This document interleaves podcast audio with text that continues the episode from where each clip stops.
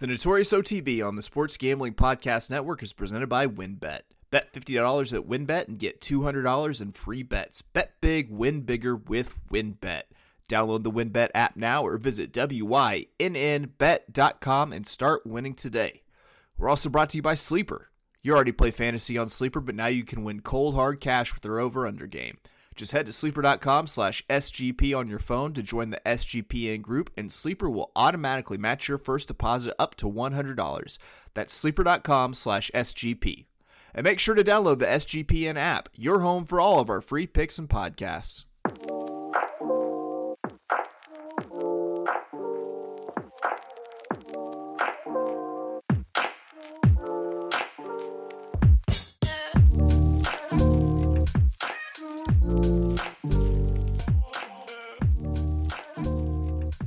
Welcome, everybody, to the Notorious OTB, brought to you by the Sports Gambling Podcast Network. I'm your host, Chase Sessoms, the Wolf of Oaklawn.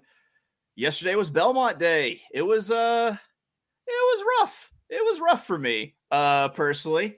I brought someone on today, though it wasn't rough for. If you caught the Friday episode of the Sports Gambling Podcast with Sean and Kramer, Mr. Malcolm Bamford, all the way from across the pond. I'll explain more why we have Malcolm specifically for this episode. But first, let's let this man take a victory lap.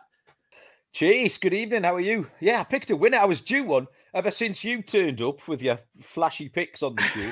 You've been outshining me for the last first couple of the Triple Crown races. So I was feeling the pressure. I thought I was going to get kicked off. So I needed a win, and I got one. I was just saying to you before we started recording, I felt quite comfortable the whole way around. I thought Mo Donegal took a nice position, didn't let the people get too far in front.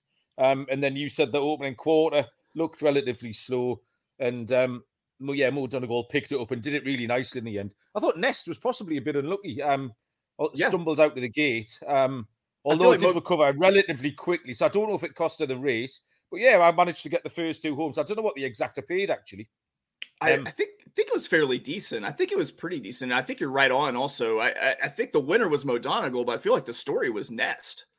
Yeah, absolutely, yeah. She ran a good race. Like I say, the filly in with all the boys, and she ran well. There was not much else got into it, really. We're Skippy Longstocking for a little moment coming around the turn. I got the fear because we picked that in the Preakness. And I thought, shit, we got the wrong day. We got the right horse, but the wrong day. Of course, which is something that happens in horse racing a lot. But she sort of leveled out and ran well. So yeah, it was a good day. There was some other good performances on the card as well. Flightline is an aeroplane. Like, wow. We discussed that was like finding money in the street, and that one not relatively easy. It ran won completely bloodlessly, didn't it? So, but then Latruska got turned over and. So the rest of your card was no good either, Chase. No winners.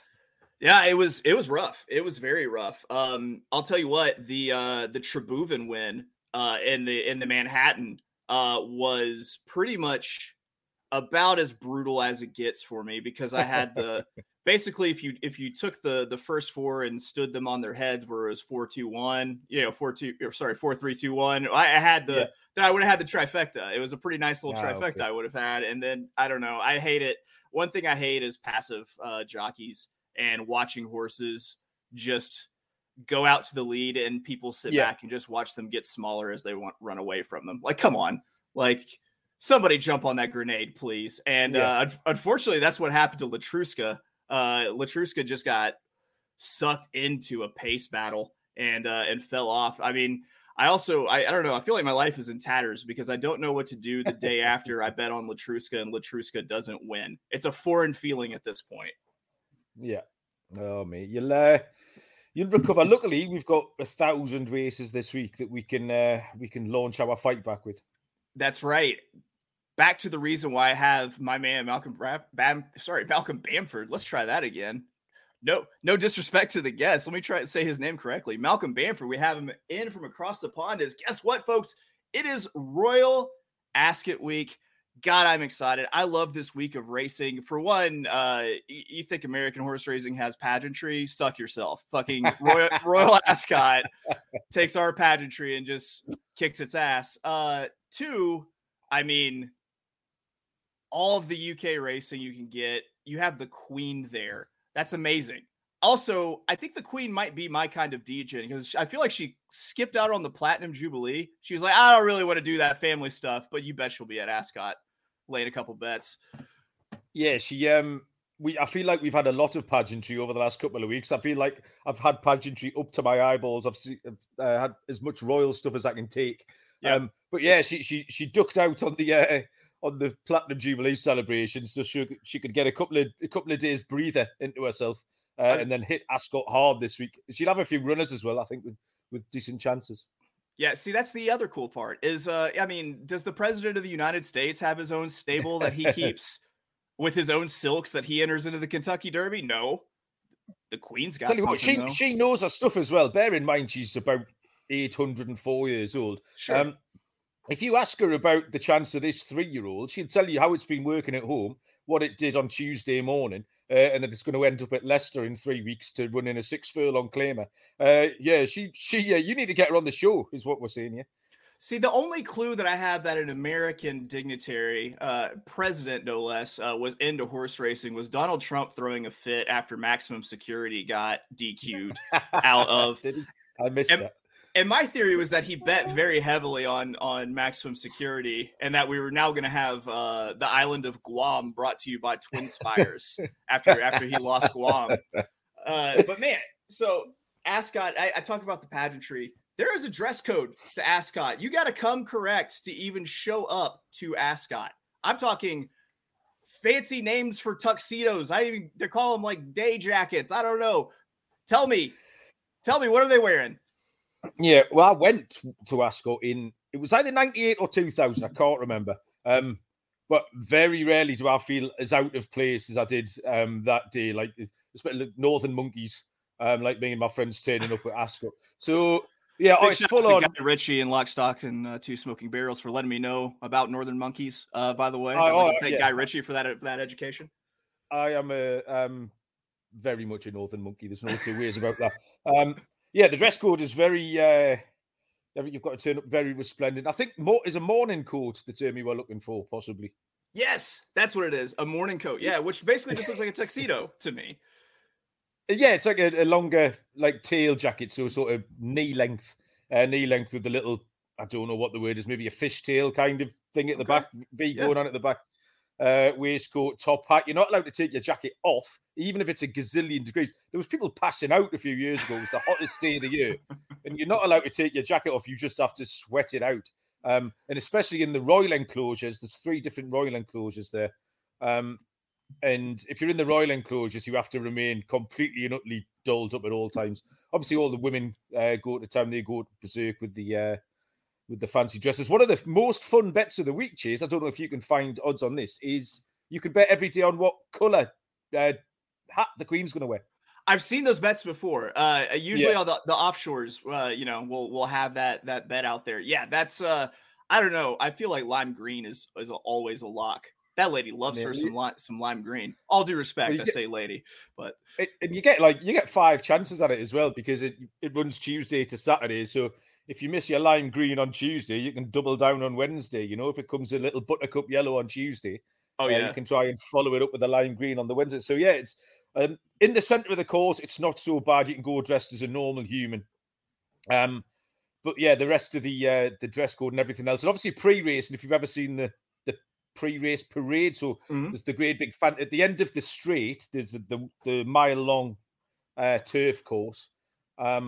It's the great big fancy gates and the gates open and all the coaches is the word I'm looking for. The Hawthorn coaches will come down the centre of the track with whatever royals are in attendance. They tend to have a little mixture of different royals on different days and they'll all parade right down the centre of the track and then into the winner's circle where the Queen will skip out, head into our little box to enjoy our day on the lash. So.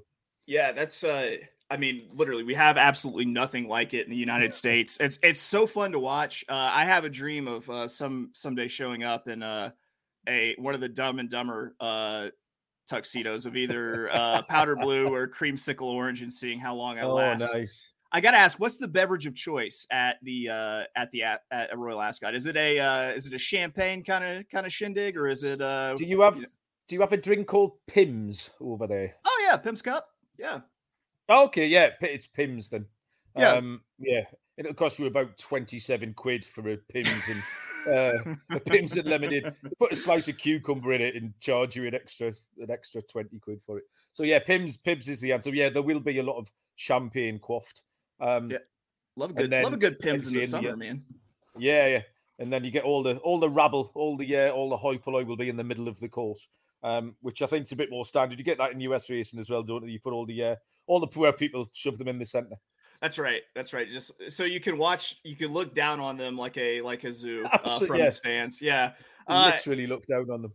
So I mean, we talked about the beverage of choice, but I kind of wonder what's the drug of choice at Ascot? I've heard London's huge cocaine city. I'm not sure how close Ascot is to London. In my mind, everything is close to London because.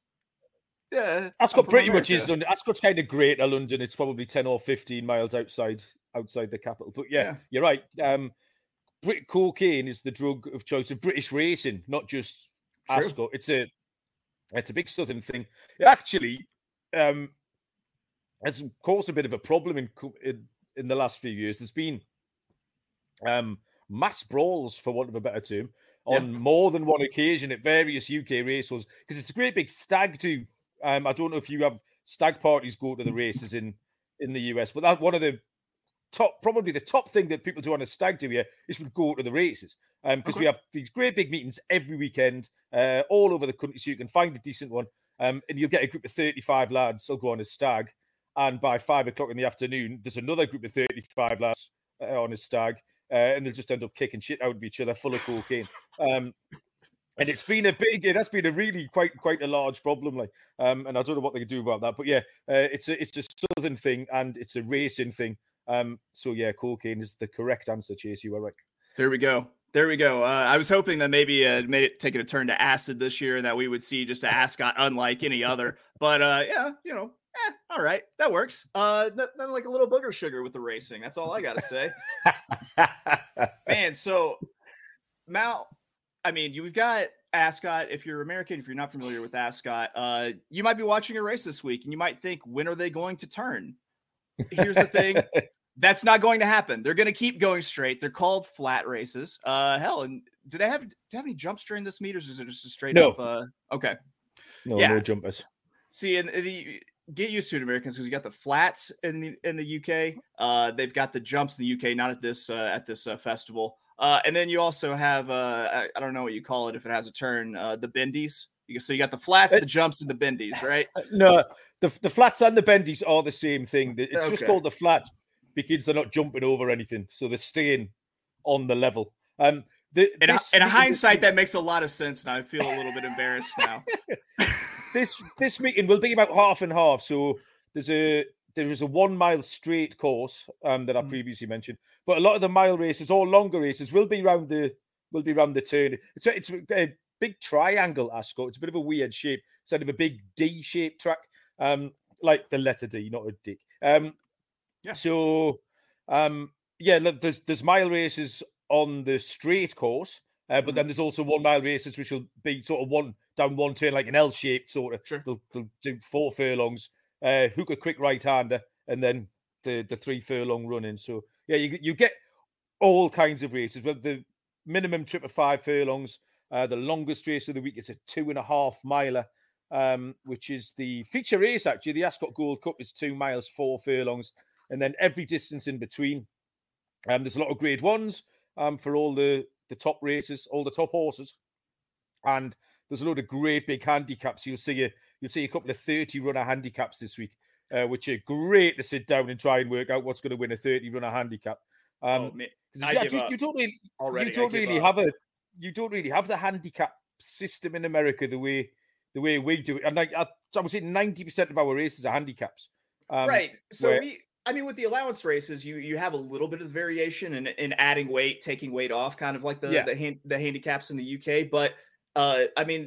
It's nowhere near as prominent. You don't see as many handicap, Group 1 through Group 3 stakes races either. And it really adds a whole lot more to the British handicapping. I mean, this is when I go ahead and I'm going to go and just admit to everyone right now, we're going to start talking about Ascot. And when I say we, I mean Mal is going to start talking Ascot. I am way out of my depth here. And so I brought in someone to help me out. He mentioned the large fields. And if you hit an Ascot trifecta, congratulations on the purchase of your new sex island is what I have to say to you. Two, I'm gonna uncork a traditional American complaint of UK racing, and I feel like if I'm complaining about this, you guys have it pretty well figured out. If this is close to my top of list of concerns, is all the saddlecloths are the same color, and I have to figure out if I'm cheering for. I call them either the star-bellied sneech, the bumblebee. Cheer for the bumblebee a lot. The blue man, if I'm cheering for a Foot Locker employee who looks like he's a basketball referee, that's how you have to keep track of it. It's too much for me. I'm severely ADHD. So if you put 30 horses with everyone wearing fancy colors, all bombing down the hill at once, I'm done for. So that's why we got Mal in today. We're going to take a quick break. When we come back, we're going to jump into this week of racing. We've got races Tuesday, Wednesday, Thursday, all the way through Friday and Saturday. We're going to at least touch on one race every day there. And we'll be right back with more Notorious OTB, brought to you by the Sports Gambling Podcast Network. We'll be right back. Make sure to get down on the Wynn's Bet $50, Win $200 promotion, where a $50 bet qualifies you for up to $200 in free bets. Bet $500 or more on sports or casino before July 31st, 2022, and get entered to win the ultimate fantasy football draft experience at Encore Beach Club, including a 2-night stay at Wynn Resorts for you and your entire league. Multiple entries allowed. All users can bet $100 on NBA or casino and be entered into a prize drawing to attend a DJ Diesel, aka Shaquille O'Neal, performance at Encore Beach Club at night, as well as meet and greet with DJ Diesel this summer. There's so much to choose from, and all you have to do is download the WynnBET app or visit wynnbet.com to get started. Offer subject to change, terms and conditions at wynnbet.com. Must be 21 or older and present in the state where playthrough WynnBET is available. If you or someone you know has a gambling problem, call 1-800-522-4700. Now on to Sleeper. Sleeper is the fastest growing fantasy platform today with millions of players. You probably already have a fantasy league on there. I use it for mine. It's a game-changing product unlike anything else in the industry. And now you can make money on Sleeper too by playing their new over and under game. Super simple. First, in any sport, choose two or more players that you like and pick the over or under. For example, number of points in a basketball game, hits in a baseball game. Then choose the amount of money you want to enter into the contest. If you pick correctly, you can win anywhere from 2 times to over 20 times the money you put in. The main reason I'm excited about Over Under on Sleeper is that it's the only app where I can join my buddies' contests and play together.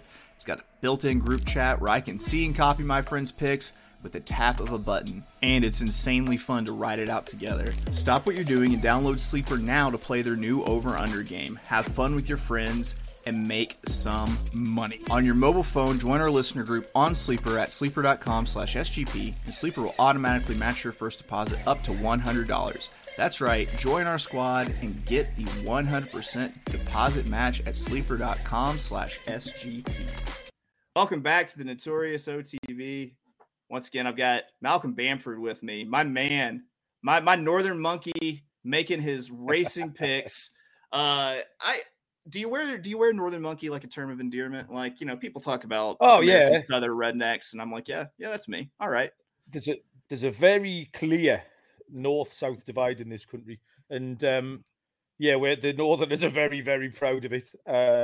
We're clearly the best. Come from the best half of the land, but I wear that with a badge of pride, mate. I'm a very Northern Monkey. I'm proud.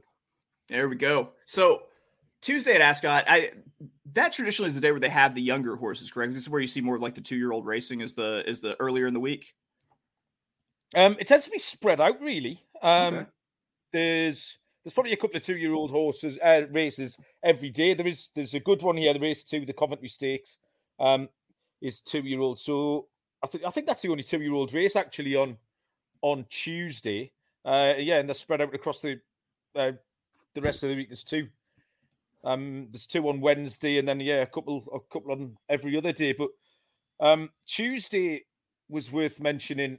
Firstly, if you did listen to the Belmont show that we did last week with Sean and Ryan, we talked about getting a little daily double going with Flightline and Latruska, and there's a similar setup here in two of the Tuesday races, which is the Queen Anne Stakes, which is race number 1, and race number 4, which is the St James's Palace Stakes, because there's two really short price favourites here. The meeting actually peaks a little bit early in this first run.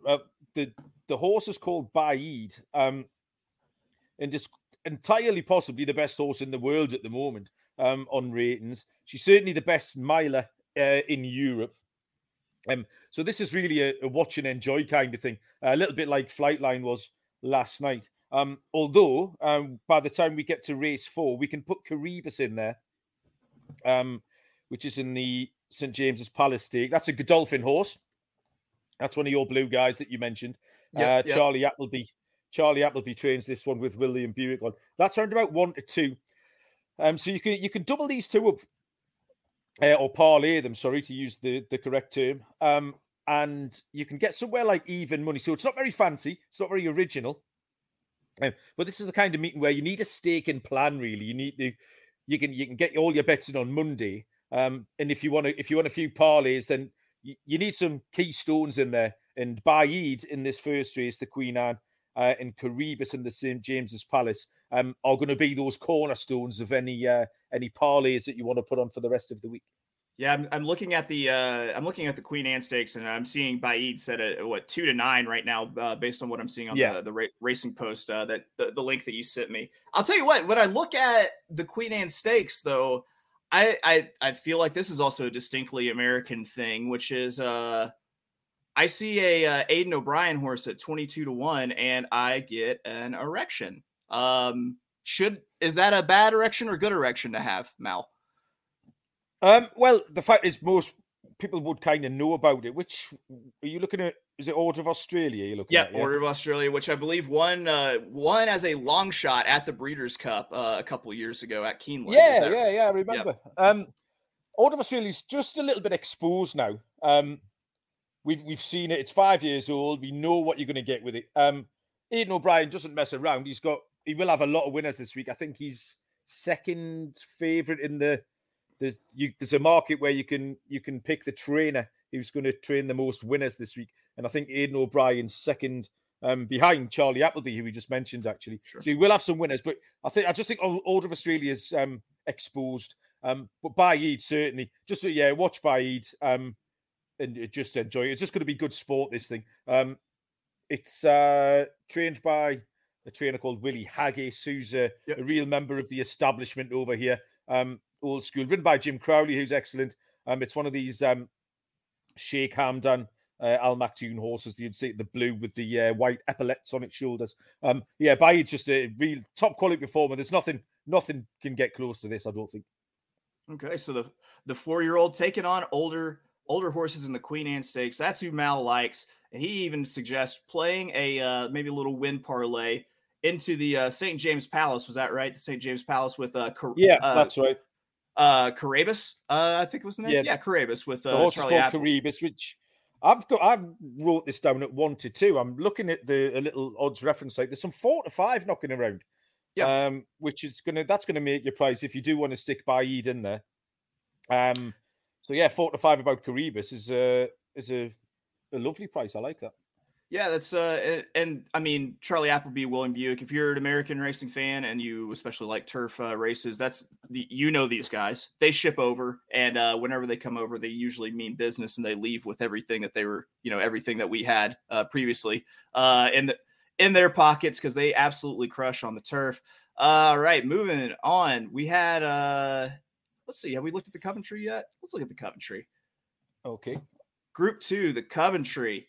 One of these big fields, or bigger fields, I guess I should say. It's definitely not the largest we're going to see this week. The Coventry, it looks like we are going 6 furlongs, all 2-year-olds. Nothing like a field full of 2-year-olds just bombing down a straight line.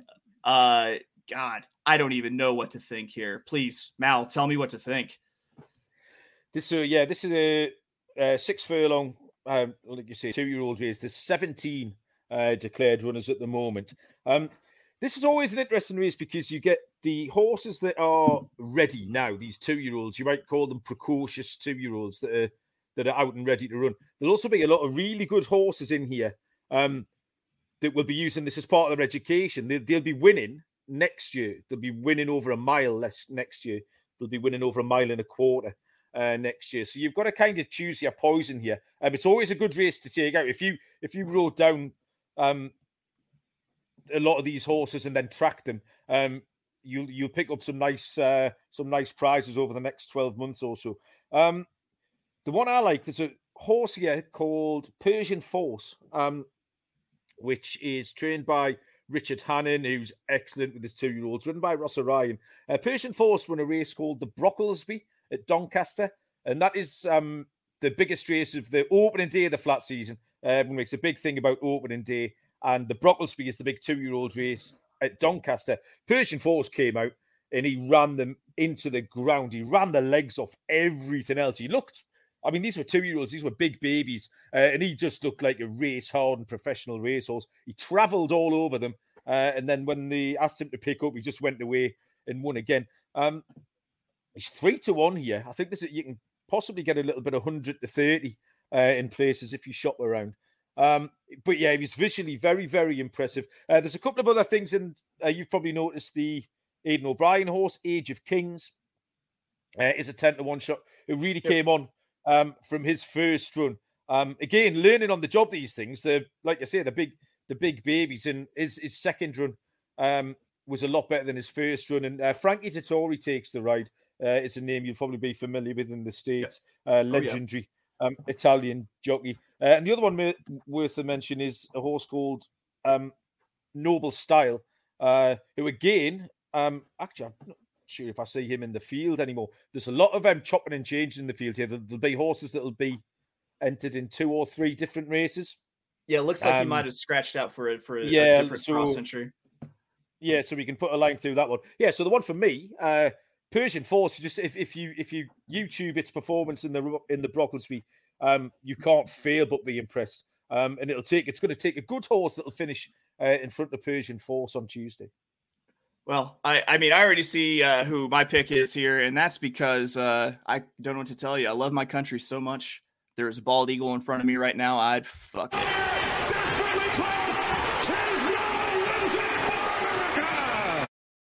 Let's hope that late September, George R. Arnold, shipping over from Kentucky, has this 25-1 shot, gets a local jock up, Colin Keane. Listen, guys, do not tail me this week. I am literally just betting on xenophobic, nationalistic lines. Pretty much just if I see any tie to the United States, that's who I'm betting. But I mean, a Munnings baby, which is a good pedigree for this sprint. As I like to say, Munnings babies will run in a parking lot on broken glass if they have to. They just love the sprinting. So pretty good. I don't know. Maybe late September can get it up, get up into the money and give me a little bit of thrill, but just figured I'd throw that out there. USA, number one, all the way. Mal, please continue. Just about the American horses, there's obviously quite a lot, and I'm sure we'll touch on a few others, probably with better chances, but this is a real international meeting. I know a lot of the big meetings worldwide are now. You get the Melbourne Cup meeting in Australia, where the world's turning into a smaller place, what can we say? Absolutely, yeah. The Japanese have been doing so well lately. They've had the winner of the Prix de l'Arc de Triomphe in Paris. The French are always dangerous. They've got runners this week. And the Irish will have 10 winners at Ascot this week. You've just got to find them. And then the Americans, we'll get onto some Wesley Ward runners in a little while. But, yeah, this is a proper international field. And this is, it's an interesting one. This, I know there's I've just been trying to find it when you were talking, Chase. There's a horse called Something Munnings, which is a hot favourite at Ascot, which I'm getting is a Munnings baby, like you say. So I'll try and track that down in a little while if I can find it. But yeah, Colin Keane's an Irish jock who's come across, and I don't know much about George R. Arnold, but it's just good to see them coming across and getting involved. You know, I when I see When I see turf horses in America, and if the jockey has a remotely Irish sounding name, I'm usually often sold that this is a turf winner because I have this stereotype in my head that Irish jockeys are good at the turf. I don't know what it is.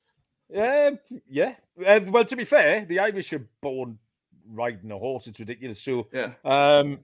It's Fergal Lynch. Fergal Lynch was the first one that. Yeah, I call it a Fergal Burgle when he wins. I saw Fergal Lynch. I was like, okay, Irish name. He's going to win. Irish people know the turf. They know you're right. Colin Keane. And that O'Brien family, you'll see.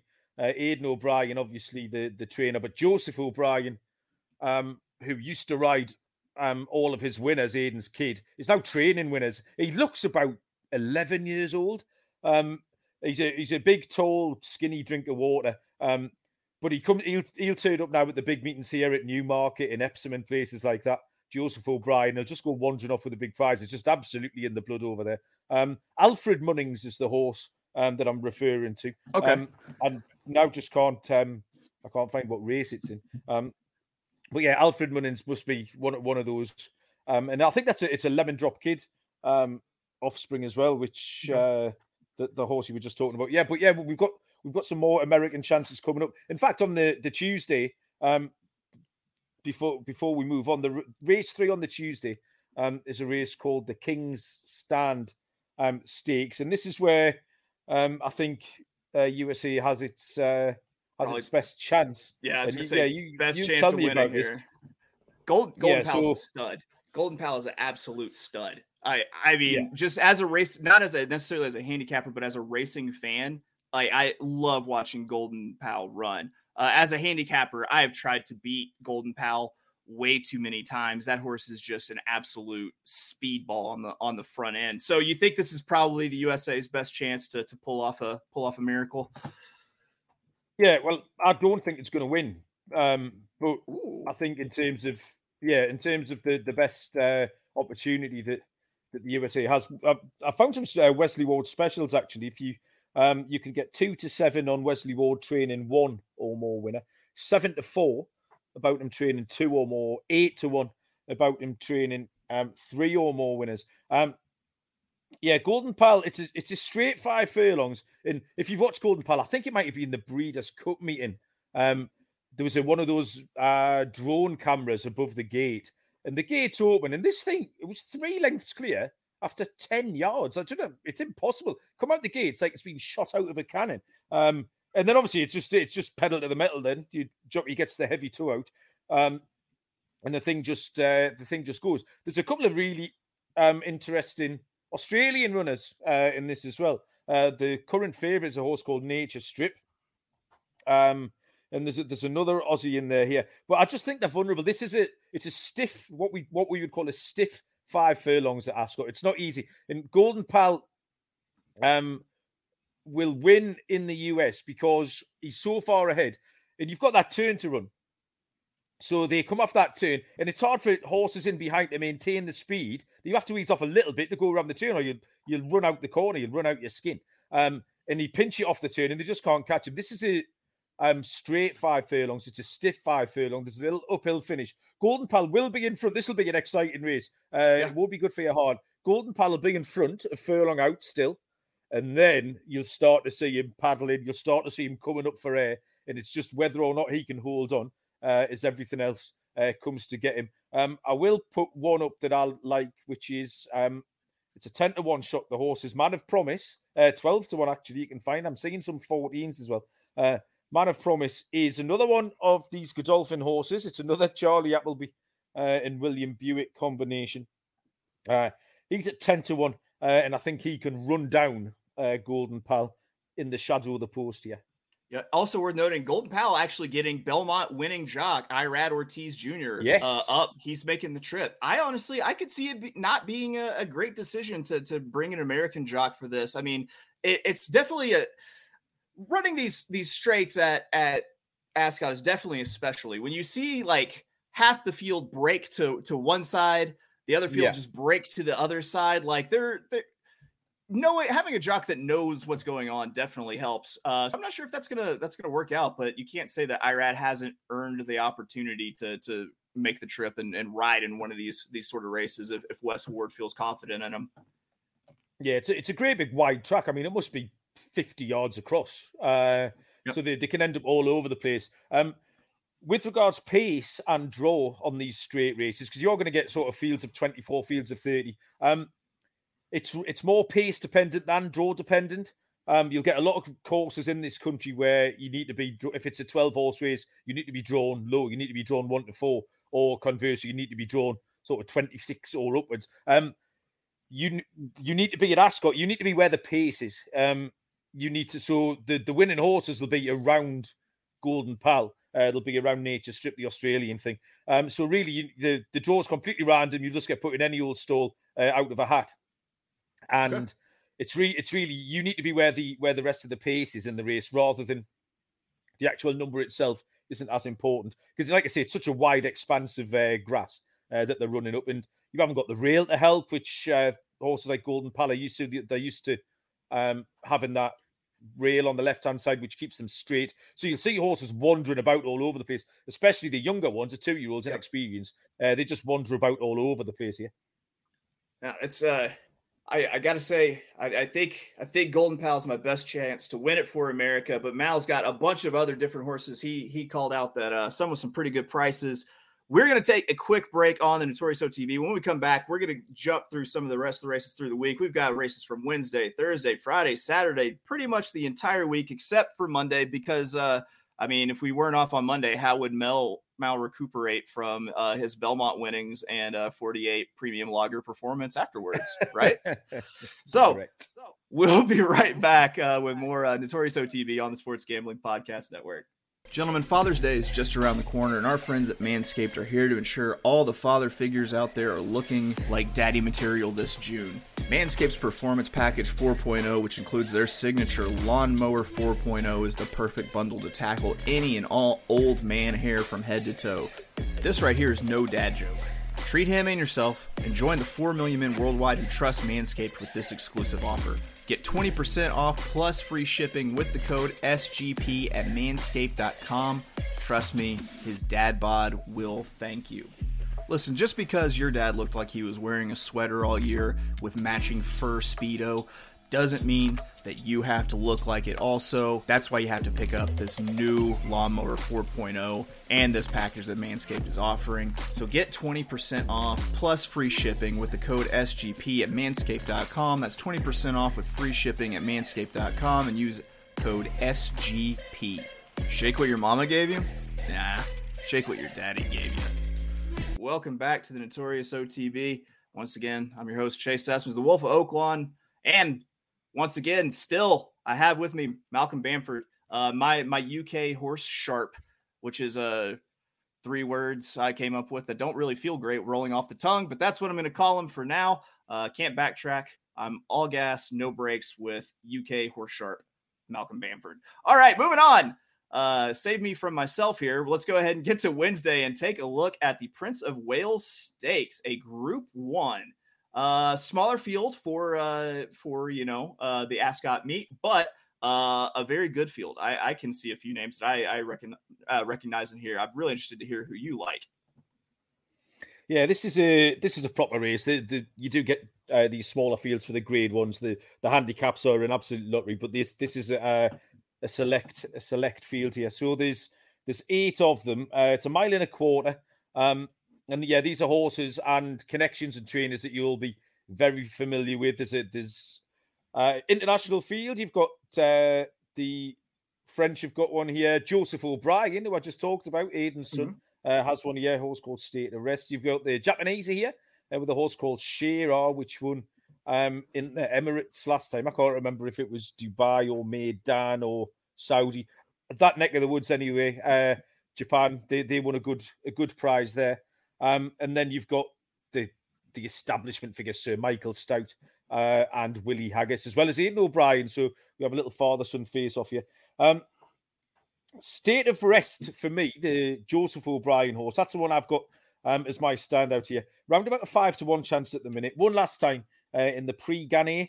which is a race in Paris. The favourite and the one we're trying to get beat here is the horse called Bay Bridge, which is the Michael Stout horse. Could have the X factor. But he's improved so much over a short space of time. I think at some point it's going to catch up. The horse won off a mark of 90 recently. We talked about handicapping. Every horse in this country is given a mark. So if you enter a handicap, you run off that mark, and then all the other horses will be handicapped around you. So if you run off 90 Chase and I'll run off 92, you'll carry £2 fewer than me. So Baaeed Bridge won off 90 fairly recently. Has won 5 races in a row. It's now rated 121. So it's gone up £31, which is what, 2.5 stone. That, I mean, for a horse to improve 2.5 stone, that's it's really it's exploded its form. I just think that I don't know if it's a Group One horse. Like I say, it's been good handicapping. But yeah, I think it's vulnerable is the word I've written down. And I think it's vulnerable to this state of rest. I think it's been slightly disrespected for its form, that pre-Degane win. It's out of Star Spangled Banner. So we have a little USA reference in there, Chase, if that helps you back it. Yeah. So that one for me. It will. Yeah, references to songs referencing the flag. Always a bet. Always a bet. Yeah. So yeah, state of rest at 5-1. I can see a little bit of 6-1 as well. So that'll be the one for me in this one. So you mentioned the weight. I feel I curious to ask what you think of Grand Glory. It looks like the horse coming in with carrying the lowest amount of weight in this race, and you got to think that it probably factors pretty well over that 10 furlong distance. Well, with this being a Grade One, then this isn't a handicap, so they all carry the same weight. What Grand Glory has there is the sex allowance, which is a Grade Two great words. So she'll get a £3, or I think she'll get a £3 sex allowance. So all the colts are carrying 9 stone 2, and Grand Glory will be carrying 8 stone 13 for being a filly or a mare. She's a mare, yeah. She's 6 years old now, making her a mare. So yeah, that's what that is, sex allowance.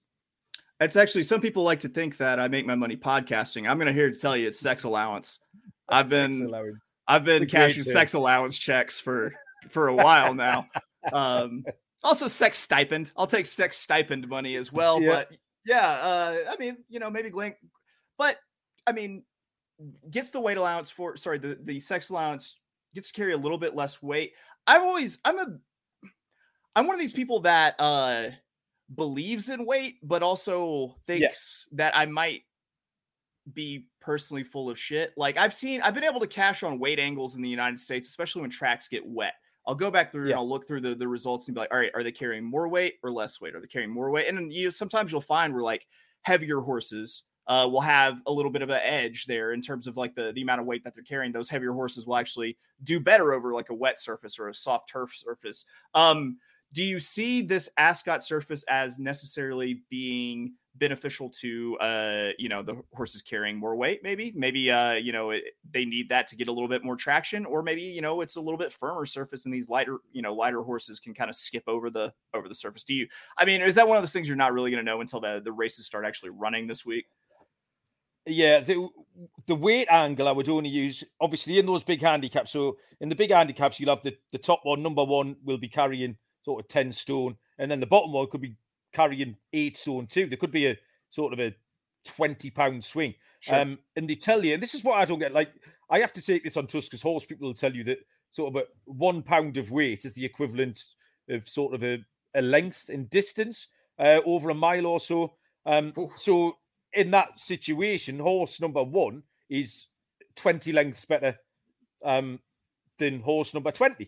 And that's how it works. The whole point is, the idea is they're all meant to finish at the same time. That's what makes it exciting. That's why we have handicap racing every time. So again, if I run against you over 100 metres, I assume you beat me by about 25 metres. The next time I'll make you carry a bag of bricks or something, and it'll be a little bit closer. That's the general gist of it. So, but in terms of the track and the going, it's going to be firm this week. There's quite a few horses have dropped out. There's one in the Gold Cup we're going to get to that won't run because of the going, but yeah, that wouldn't factor into my handicap, and certainly in terms of the track.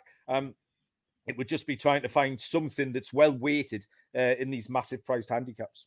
Okay. Now, so we're going to move on to Wednesday, and we've got the Ascot Gold Cup. And there is a name here that, I mean, if you just follow horse racing, you definitely know, which is Stradivarius, which has had some very strong races in Ascot past. I remember watching Stradivarius just kind of freak last year for a big performance.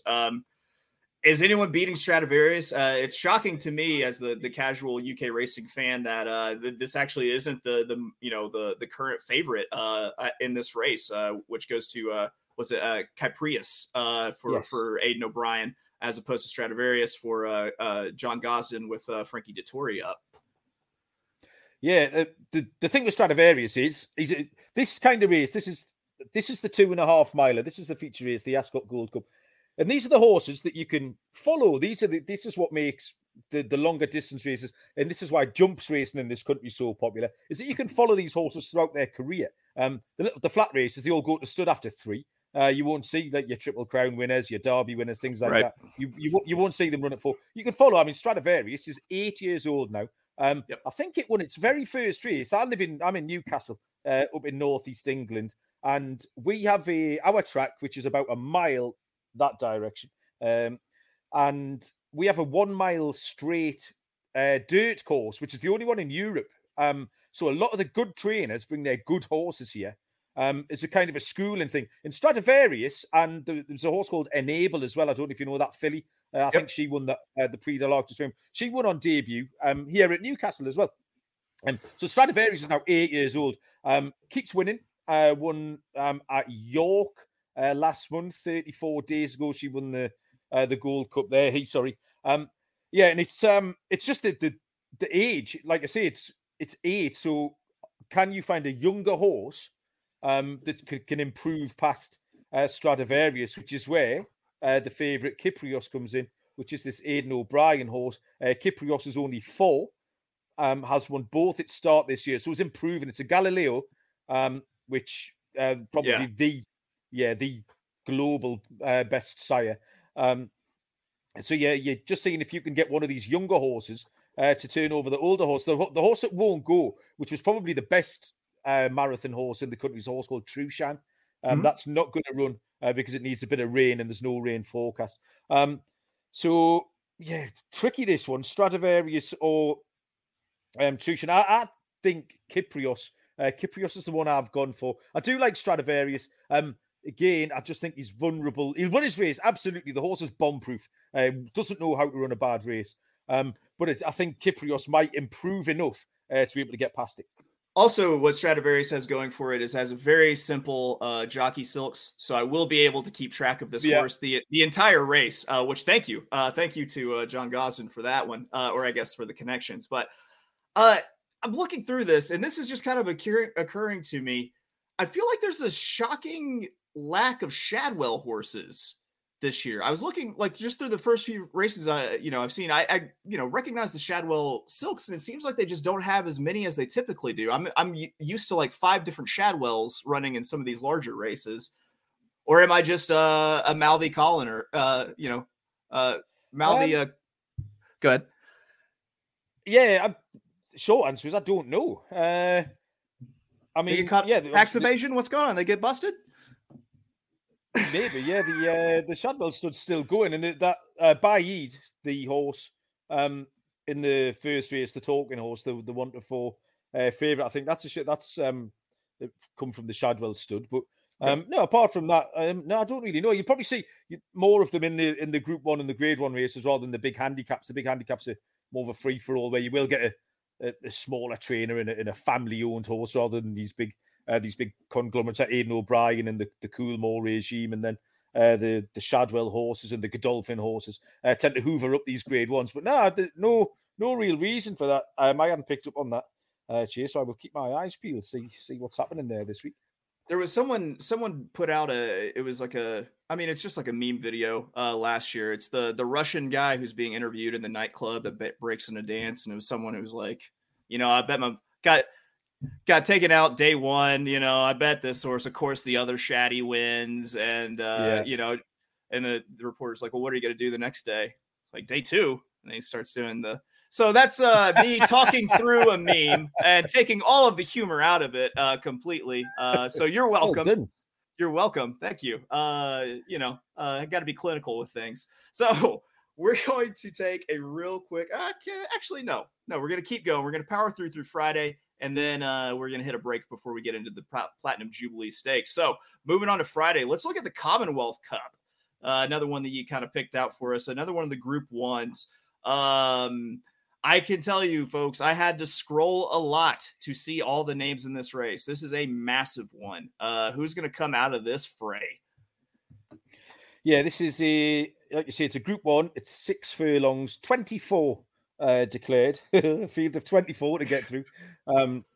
Between that, I handicap baseball every day for the Sports Gambling Podcast Network. So between handicapping all the baseball and then races like this, it's suddenly absolutely cross-eyed. So it's no wonder I had to drink 42 pints of premium lager last night just to unwind. Yeah, probably. Yeah, absolutely. Yeah. So this is a big field again, all off level weights. You'll see them all there off 9 stone 2 till we get down to number 17, the fillies. And again, you've got a horse there, number 17, just caught my eye, called Floatus, another Star Spangled Banner.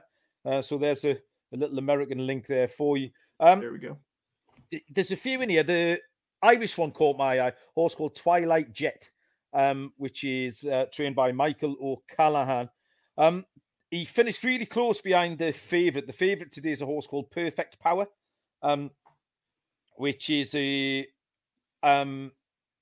it's ridden by Christophe Soumillon, the French jockey, Northern Raider, Richard Farhey trains. Not far away from me, actually. Perfect Power is the favourite at 9-2. Twilight Jet's twice the price. You can get 9-1 currently about Twilight Jet.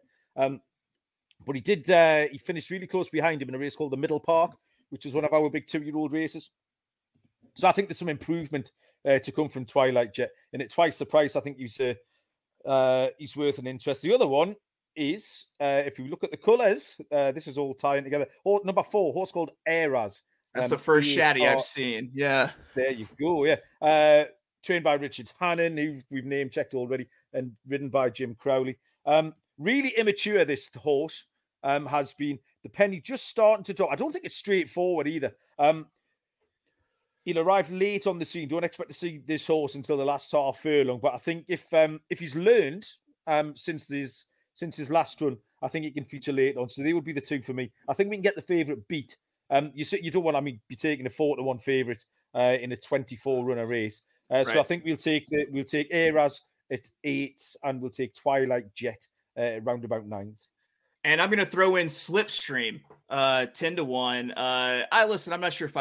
I'm not sure if America claims Christophe Clement. If an America can claim a Christophe Clement horse, even though this one has been running in the United States, listen, you wear that shade of pink in your chinos, in your trousers that often, then you are just undeniably French, I feel. Like if you roll out in a nice salmon-hued pant, then you're probably you don't really count for the America bet, but I don't know. I'm going to throw it out there. I'll go ahead and say Christophe Clement. Based on absolutely nothing, I would like to remind everybody not to tail me this week. Do not tail me when it comes to Royal Ascot. Please listen to my guest. All right, moving on. One of the things about Ascot, though, Chase, is everybody's trying. No one's you get a lot of weekday bins here where people are trying to tank the horses for another day. Everyone's trying at Ascot. So if you pick a name out of a hat, it's there with a chance, like. Something will win this week. You can often get a special bet. We talked about the Queen's hat earlier on. You can often get a bet on what the biggest price of the meeting's going to be, the biggest price winner. And I always like to take it over 33-1 because something will pop up at 33s, 40s, 50s, even bigger. There will be one fancy price winner. So if you want to pick names out of a hat, you've got every chance as everybody else. Like, so yeah, don't let that put you off, mate. Listen, it's kind of like a Rich Strike winning the Kentucky Derby. There are typically a million variables in any horse race. Now, when you put 20 of them together, just multiply that million by another million. There are that many variables. And sometimes just the perfect thing can happen to get some of these long shots up. And there's a reason why these races pay can just astronomically sometimes. All right, let's see. Coronation Stakes. Once again, another Group 1. This one's also on, I believe, Friday. Is that right? Yeah. Friday. Yeah, race 4 on Friday. 4. If you're an American fan, you recognize Pizza Bianca, who won at the Breeders' Cup last year. Actually, people thought that maybe Pizza Bianca had won on kind of a gift trip, that everything just kind of fell to it. But the horse actually had a really good race whenever it ran back a couple weeks ago at Pimlico. So interesting to see Pizza Bianca over here. But I'll let you go ahead and tell me who I actually need to be paying attention to, because I'm seeing Pizza Bianca at 16-1 currently. So this is a 1 mile race for the fillies. This is and there's quite an impressive field here being collected. You've got the favourite is a horse called Homeless Songs, which is the Irish runner. She won the Irish 1,000 guineas. So the 1,000 guineas is the first classic of the year. You have your Derby, Preakness, Belmont 3. We'll have the guineas, then the Epsom Derby, and then the St. Leger. And the guineas is for the fillies. The 1,000 guineas is for the fillies. So Homeless Songs won the Irish 1,000 guineas. Yeah. Cachet, who is here, won our 1,000 guineas. And then there's a horse called In Spiral, which is at the top of the market as well. And for Americans who don't know what the guineas races are, the winner is paid 1,000 guinea pigs. Is how that works. That's Americans. You're welcome for that explanation. You will bring that up next time in front of British friends. They will be really impressed. That is entirely correct. I can vouch for that. Yes, in one big sack of guinea pigs. Yeah, it's so much funnier when you imagine them in a sack, though. That's great. A sack of guinea pigs. Why is it? I'm a sick man because I'm imagining taking a sack of guinea pigs and just slamming it against a brick wall. Oh my god! I just said that out loud. Can't believe I just said that out loud. It's taking a dark turn suddenly. Yeah. In Spirals here, she was the champion juvenile last year. But she's been off. She's had a few problems. So a highly anticipated return for In Spiral, and then you've got some other stuff in like Pizza Bianca.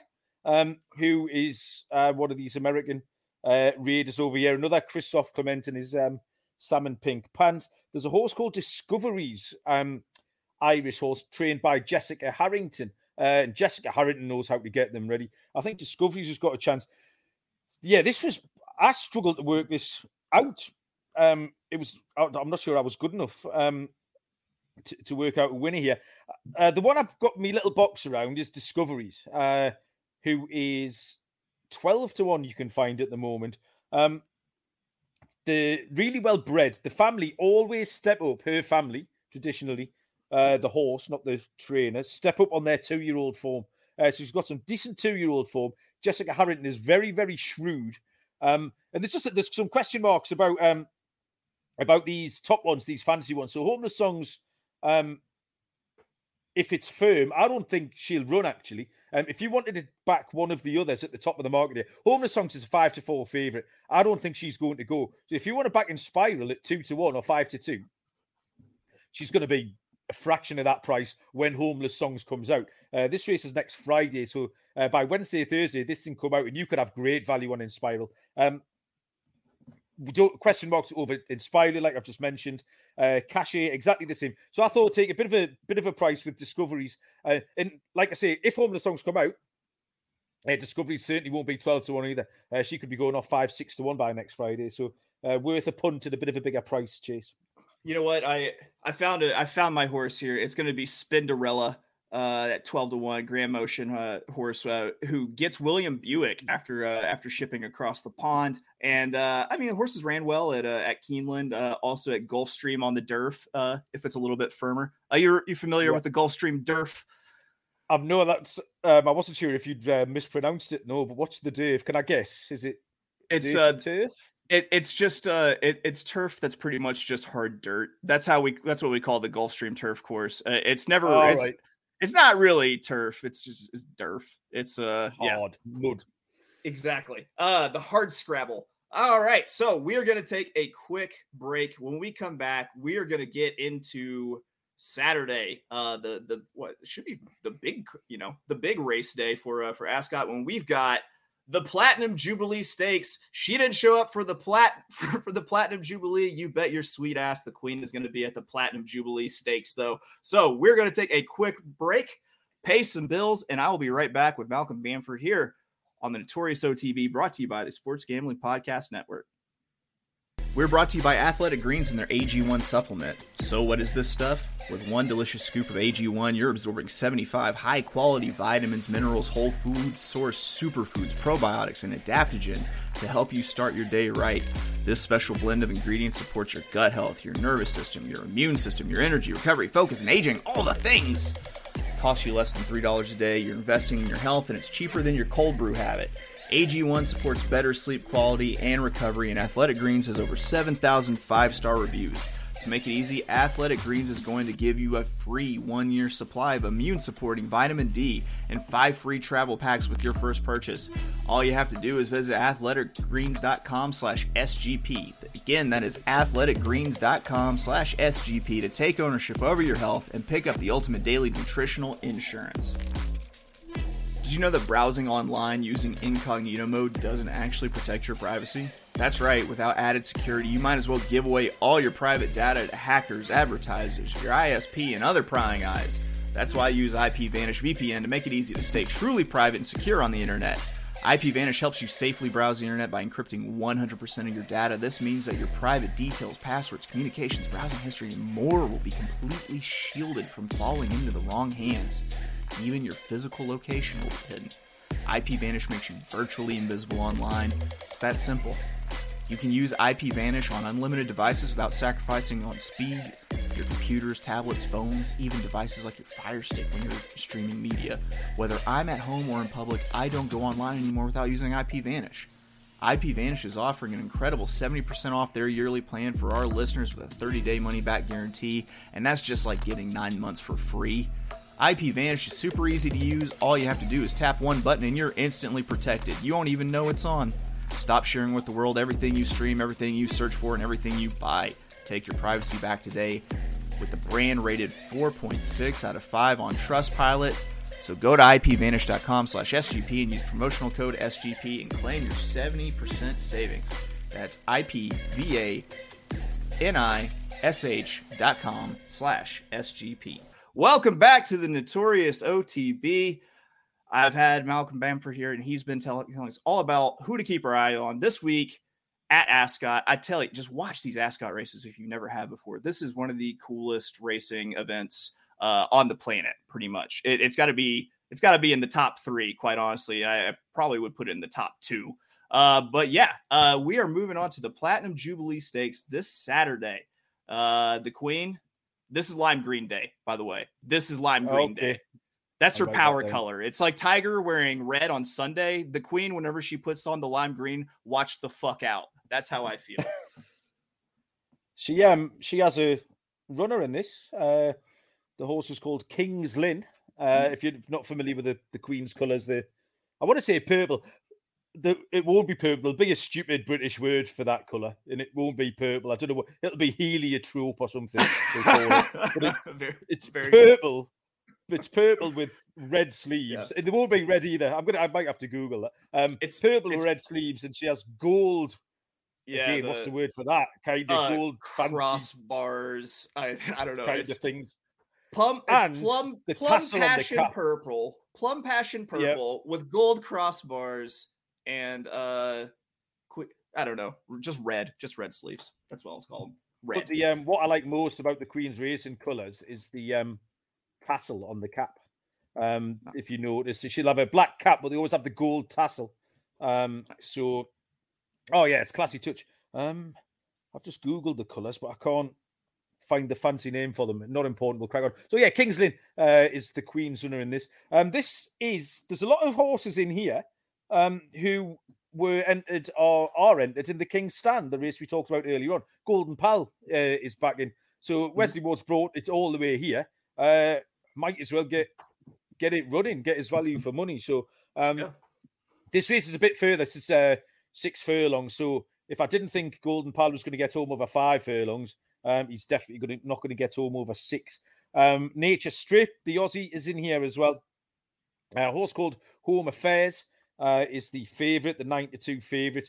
Home Affairs is another one of these Godolphin things. Yeah, this is a tricky race. There's currently 33 entered.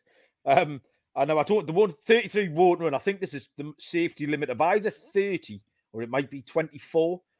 So all 33 won't go anyway. I like some fancy price ones here. There's a horse called Artorius, which is one of these Aussie things. And it chased home the flying machine Nature Strip last time. That's really interesting. You get 16-1 about Artorius.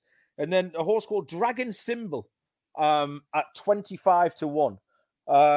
It's gone to a new trainer, Dragon Symbol, trainer called Roger Varian, who knows what he's doing over here. Yep. And last time Dragon Symbol ran, didn't look fit. Looked like they were getting it ready for something. And these kind of races are something that you can aim at 3 or 4 months out. And Dragon Symbol was fat, in fact, last time out. But I think he's got a lot of ability. And Roger Varian is a shrewd trainer. So, yeah, a couple of bigger priced ones here. Artorius, the Australian challenger, at 16-1, and Dragon Symbol at 25-1. It's really hard to weigh up this international form. I mean, it's you sit down and try and handicap a race at Beauclone or wherever, and it's not a straightforward thing to do. You now try and equate form at Melbourne in Australia and do a form line through something at Aqueduct and then something at Newcastle here and something at Paris in France, and then tell me what's what like. So, but this is top level racing. These are grade one races, like, so that pay your money and take your choice. Oh yeah, it's like having a World Cup every single year for horse racing, pretty much. You know, for me, especially like evaluating Euros whenever they come to race in the United States is always so hard, because if you look at an American racing form, they don't have.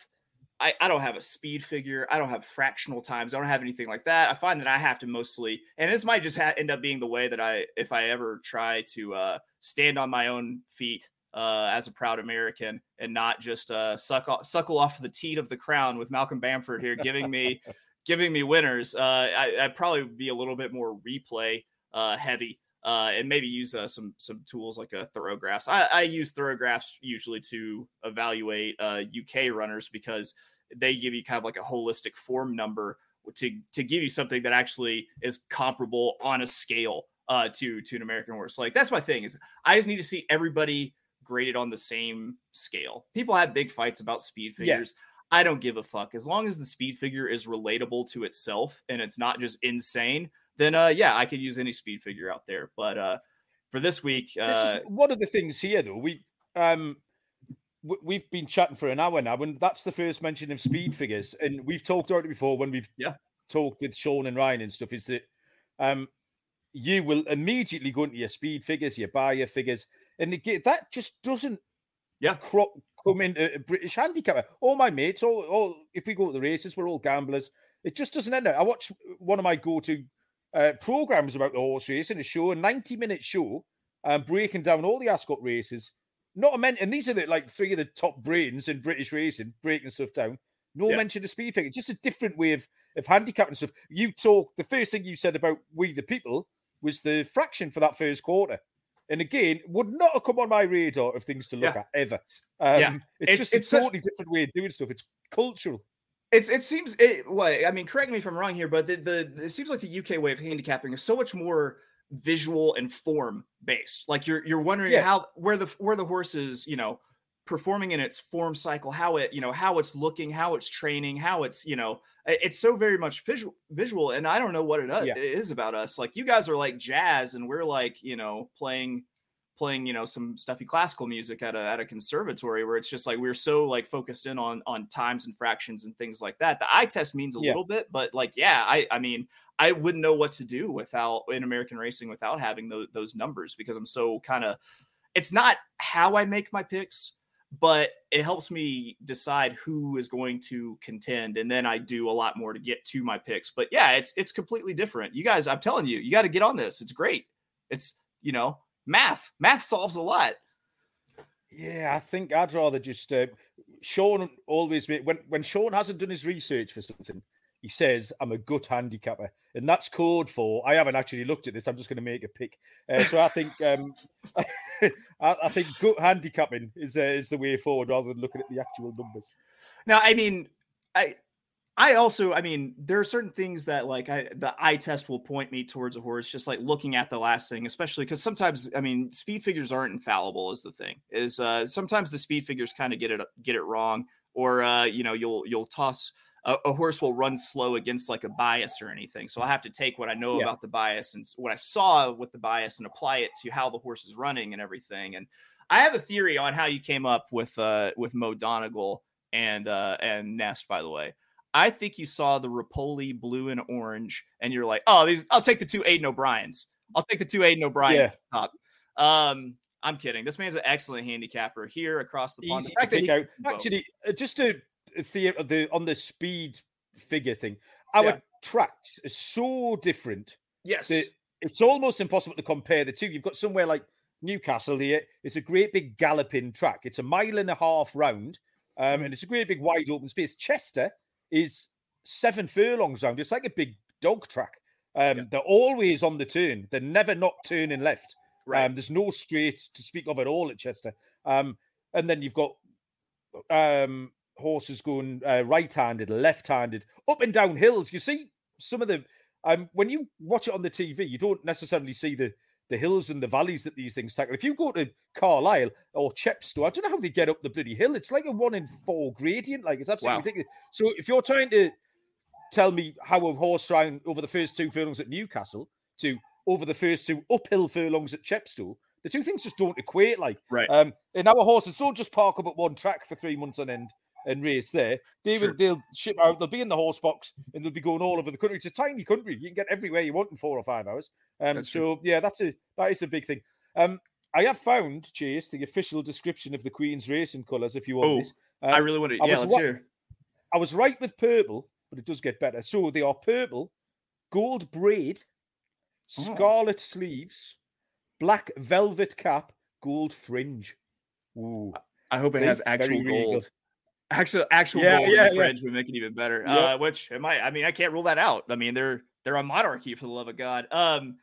Man. So the only track that we have in the United States that actually compares to some of these British courses is Kentucky Downs. It undulates is what my favorite thing to say about it. It's undulated. It goes uphill, downhill.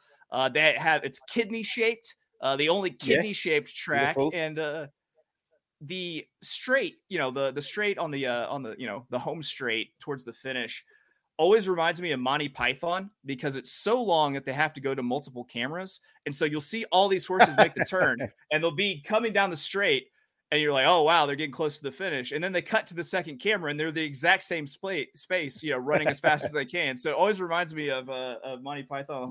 Is that normal flat racing then? Is that just standard flat racing as well? No, I think it's all ends up going around a turn and also around, up and down the hills and everything. Yeah. But I don't think that they have any jumps at Kentucky Downs. The only place I can think of that has jumps is very rarely at Belmont and Saratoga, like at the very beginning of the card, they'll have a jumps race. And then Colonial Downs, which I think was open previously, closed, and now they're just trying to do a reboot of it, has pretty good turf racing, but they actually have jumps there too. It's it's just two different worlds, but that's what you get. Yeah, we have a couple of two of my funkiest. There's a track here. Which is a figure of 8. So they'll sort of go and cross the intersection in the middle. They'll head out and turn left-handed, go around. And then Hamilton Park, up just over the Scottish border there, is a loop. So they'll start in front of you at the winning post, head off right, get to the top. And then there's a little loop, and they'll run round the loop and come back down the straight. So they'll go up the straight, run round the loop, and come back down the straight. So you get to see them go past you twice. Hamilton Park. So all kinds of different funky things. I've never realized before today just how much of a boring, imagination lacking people we are. That's it. This is what, America, when we threw the tea in the harbor, sure, we bought our freedom. We bought our, we got away from tyranny, but you know what? they have open minds to turn and things like that, whereas we just go, you lost your loops. Left. That's what you lost. Yeah, that's what we gave up when we threw the tee in the harbor. We lost the loops. Oh, man. Mal, thank you so much for joining me. If you don't know, Mal's a co-host with me on the Zed Run handicap gambling podcast with Scott Bowser. How's your Zed stable looking these days? I remain so far out my depth that I don't know where the shore is. Yeah, I've got the one horse, and I think I've worked him out. I know when he can win. I know how or when he doesn't win. I have no idea what to do with this information now. So that's going to be the next part of the journey. I know something. How do I use it? Listen, I'm on the come up as a Zed trainer. Like I've got my barn clicking. Yeah, I figured out the code to put in like all sorts of weird race day medications that are supposed to be out of their system by the time they run. Just really nice. Just a Bob Baffert in the making is what I am. Just a silver-haired fuck who's out here in these Zed streets. But also, I mean, you can catch Mal on the MLB gambling podcast also, I believe, which I got to tell you, I know you hear this all the time. It's mind-bending that you handicap the MLB. That is an epic grind, yeah. It still blows my mind a little bit. I still feel a little bit embarrassed that Americans have to listen to me talk about baseball. But there's just so much of it. Like I know they say, like if you live in London, you're never more than 6 feet away from a rat. But with the MLB, you're never more than 3 hours away from an MLB game. Right. So it's just relentless handicapping the 50. But that's what we're here for. We're degens. Like you need something to keep your degen brain going. So even as we've been talking now, I've checked my DraftKings. MLB lineup, 3 fantasy teams, and then all my picks for the MLB gambling podcast. So, never stops, mate. And you do a little bit of writing too, I believe. I mean, I've seen a few things that you've put up on the Sports Gambling Podcast Network, of course, but I believe you're also writing for a few other places, correct? No. Oh, okay. No, I do. Short answer. No, I am. No, I'm going to fire my research department after this one, by the way. Yeah, they really let me down there. I was the horse racing guy on the MLB Gambling Podcast until you came along with your fancy schmancy winners. You came along with your winners. I've got funny. I say funny things in a silly accent. That was my thing. You turned up and you picked winners, and you've usurped me. It's not good. So the thing is, if I give out enough winners, people will overlook just the crazy and lack of hygiene that I bring to the table. You know, that's the trade-off I've found. But thank you for saying that, by the way. It's after getting just, for lack of better terms, dick punched at Belmont yesterday. It's always nice getting a kind word. Thank you, Mal. Very nice of you. You're welcome, mate. But that is it for us at the Notorious OTB. You can always follow me on Twitter @OfOaklawn. I'm always there being abrasive. Give the show a follow @Notorious_OTB. Give my guest here, Mal. Give Mal a follow. Mal, rattle off that handle for us, buddy. It's Mal_B_sport. You're so much better at making handles than I am. Of Oakland. I don't even know how that happened. I think I was just like, yeah, sure, that works. But yeah, that is it. Give Mal if you're an MLB fan, give Mal a follow, check out some of his picks. You can even see how he's doing on the tally side, I believe. You see how we all do on everything. I might be USFL totals Jesus. I'm going to throw that out there. Give him a follow, check him out. I can't thank him enough for coming in on recording this on a Sunday after he drank his weight in premium lagers, it sounds like. So, man, God bless you. And I know it's late where you are, so I'll let you get off to bed if that's what you need to do. Or I don't know if it's another lager night. No, God, no. God, no. No, I will be retiring soon. I have some kind of little purple soft drink here, which is trying to make me recover. But no, thank you very much. It's been an absolute. I've been looking forward to this all week because we have lots of fun on the Zed Run Gambling Podcast with Bowser. Bob, he's a proper character, and I really enjoyed the Belmont show that we did with Sean and Ryan. So I've been looking forward to talking to you this week, and it hasn't disappointed. I mean, you're the man who's made me in my car listen to a disc golf podcast. So all right, if I die tomorrow, they can't take that away from you, Chase. You made me do that. It's absurd. I hate. All right, I'm going to tout for a moment here because I have been crushing the AUDL Ultimate Frisbee Professional League. Yeah, that's right. I said it. I played it in college, and it just like when I found out that you could bet on it, it was just like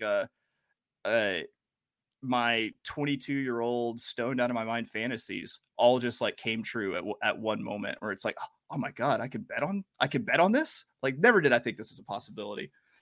So yeah, that is it. That's you should check out the Tilted Landshark also. That's the one I always forget to plug. So thank you for plugging it for me. Yeah, the Tilted Landshark podcast with my buddy Zach Avello at the Tilted Pod. Give us a follow. And if you can bet on the AUDL, listen, because we crank out winners on that show. I don't know how we got it so figured out, but damn it, we do. All right, we are out. Thanks again to Mal Bamford. Thanks again to the Sports Gambling Podcast. And also thanks again to all of our sponsors. We will catch you next time. Have a good one.